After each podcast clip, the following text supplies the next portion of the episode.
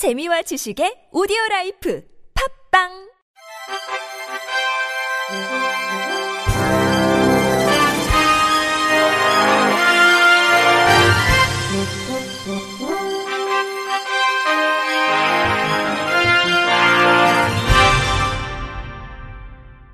청취자 여러분 안녕하십니까? 11월 17일 목요일 KBRC 뉴스입니다.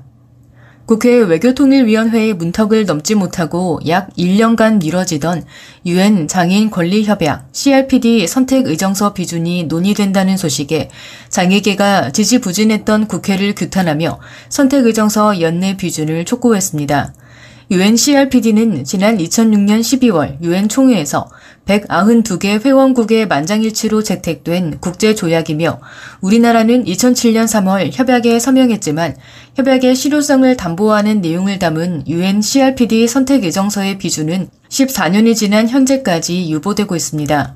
유엔 CRPD 선택 의정서는 국내 권리구제 절차를 모두 거쳤음에도 불구하고 권리구제를 받지 못한 개인 집단 등이 유엔 장애인 권리위원회에 진정할 수 있는 개인 진정제도와 협약에 규정된 권리가 당사국에 의해 침해된 경우 유엔 장애인 권리위원회가 직권 조사를 할 수 있는 직권 조사권을 규정하고 있습니다. 사단법인 두루 정다혜 변호사는 개인 진정제도와 직권조사권을 규정한 선택의정서 비준 없이 UNCRPD는 반쪽짜리 협약에 불과하다면서 때로는 시급하고 중요한 사안에 미뤄질 수도 있다고 생각하지만 1년 동안 국회에서 논의조차 되지 않은 것은 도저히 이해할 수 없다고 꼬집었습니다. 한국장애포럼 윤종술 상임대표는 23일 국회에서 첫 심의가 이뤄진다. 어려운 내용이 아니다.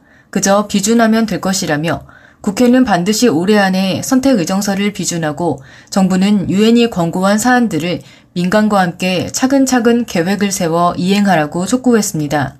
유엔 CRPD 선택 의정서 가입 동의안은 외교통일위원회 법안심사 소위원회와 외교통일위원회에서 의결된 후 법제사법위원회를 거쳐 국회 본회의를 통과해야 최종 확정됩니다. 무인 단말기 현실적 대안 마련을 위한 솔루션 세미나가 내일 오전 10시 이룸센터 누리홀에서 열립니다.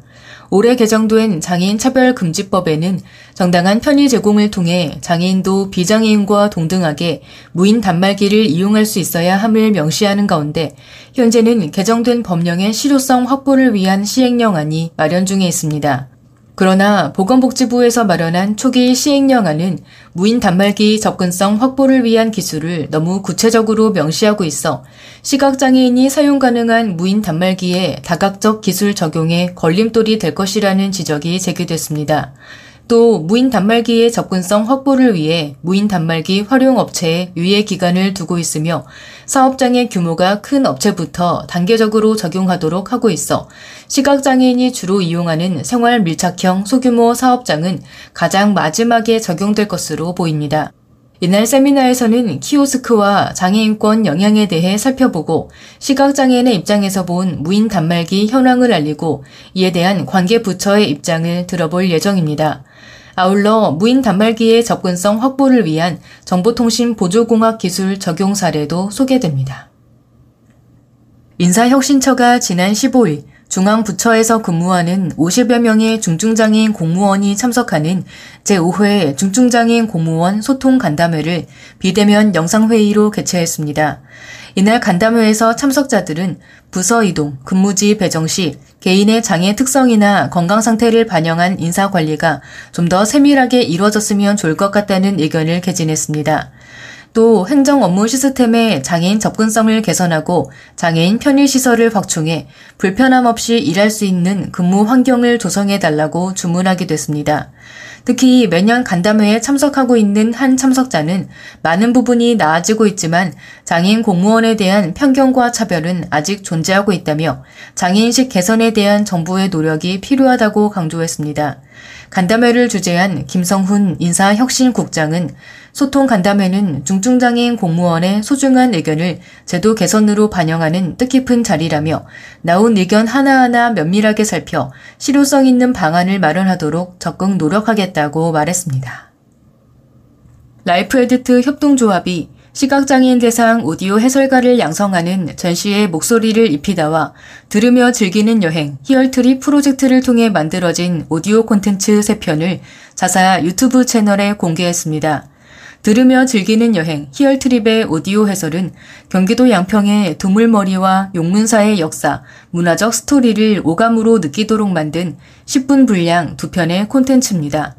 전시에 목소리를 입히다는 시각장애인 오디오 해설가 10명이 국립한글박물관의 상설 전시실, 훈민정음 천년의 문자계획 전시관의 유물을 바탕으로 훈민정음의 탄생부터 활용, 점자의 탄생까지 총 5장으로 구성한 30분 분량의 문화해설 오디오 콘텐츠입니다.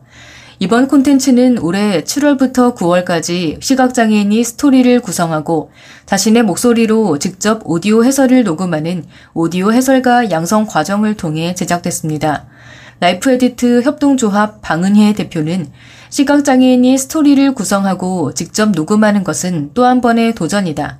하지만 그려지는 듯한 그들의 목소리를 통한 오디오 해설은 시각장애인뿐만 아니라 모두에게 필요한 콘텐츠라고 생각한다고 설명했습니다. 경기도 시각장애인 복지관이 오는 22일 오후 2시 2022년 경기도 시각장애인 복지 서비스 확대 방안 정책 토론회를 개최합니다. 복지관은 이번 행사에서 경기도 거주 시각장애인 욕구 조사를 바탕으로 많은 어려움을 보이는 6개 그룹 36명을 대상으로 초점 집단 인터뷰를 통해 다양한 변인에 따른 복지 실태와 요구를 심층 분석했습니다. 한국장애인 평생교육연구소 김두영 소장의 경기도 시각장애인 복지서비스 확대 방안 주제 발표에 이어 좌장으로 김호연 강남대학교 중등 특수교육과 교수가 참여한 가운데 윤석경 시의원, 김경희 전 도의원, 문광만 시흥시 지회장, 김은철 사회적 협동조합 복지그리다 이사가 토론자로 참여할 계획입니다. 이날 토론회를 통해 시각장애인 당사자 및 관련 전문가들의 실질적인 의견을 모아 조례 개정 및 정책을 제안할 예정이며 토론회는 경기도 시각장애인 연합회 유튜브로 생중계됩니다. 삼성전자는 2022년형 삼성 스마트 TV가 현지 시각으로 지난 15일 영국 왕립 시각장애인 협회로부터 시각장애인 접근성 인증을 획득했다고 밝혔습니다. 삼성전자는 스마트 TV의 접근성 강화를 위해 2013년부터 영국 왕립 시각장애인 협회와 협업해왔으며 2020년 소비자 가전 제품으로는 최초로 이 단체가 수여하는 시각장애인 접근성 인증을 받았습니다. 삼성 스마트 TV는 음성 안내 기능을 통해 리모컨과 접근성 기능 사용법을 안내하고 사용자에 맞게 음성 높낮이와 속도도 조절합니다. 고대비 화면 기능은 그래픽 정보를 불투명한 검정 배경에 흰색 글씨로 표현해 가시성은 높이고 눈의 피로는 더는 것으로 알려졌으며 투명한 TV 메뉴 스크린을 자동으로 불투명하게 조정해줘 텍스트를 또렷하게 보여줍니다. 색상을 잘 인식하지 못하는 사용자들을 위해 컬러 영상을 흑백으로 전환하는 기능, 빛에 민감하거나 저시력 사용자들을 위해 배경은 검은색으로 글씨는 흰색으로 반전시키는 기능 등도 구현됐습니다. 용석우 삼성전자 영상 디스플레이 사업부 부사장은 앞으로도 제품의 접근성을 지속 강화해 모든 사용자가 불편함 없이 좋아하는 프로그램을 시청할 수 있도록 노력하겠다고 말했습니다. 데이비드 클라크 영국 왕립 시각장애인 협회 최고 운영 책임자는 삼성은 시각장애인과 시각이 불편한 사용자들을 위해 접근성 증진 부문에서 선도적인 역할을 하고 있다며 향후 다양한 프로젝트에서 삼성과 지속적으로 협력할 수 있기를 기대한다고 말했습니다. 끝으로 날씨입니다. 내일은 중부지방과 제주도에 가끔 구름이 많고 남부지방은 대체로 맑겠습니다.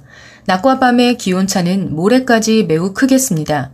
특히 대전, 세종, 전주, 광주, 대구 등 내륙 지방은 일교차가 15도 이상 벌어지겠습니다. 내일 아침 최저 기온은 영하 1도에서 영상 10도, 낮 최고 기온은 15도에서 21도로 예보됐습니다. 미세먼지 농도는 대부분 권역이 좋음에서 보통 수준을 보이겠습니다. 다만 경기 남부, 충북, 대구는 오전에 일시적으로 나쁨 수준을 나타내겠습니다. 이상으로 11월 17일 목요일 KBRC 뉴스를 마칩니다. 지금까지 제작의 이창훈, 진행의 홍가연이었습니다. 고맙습니다. KBRC.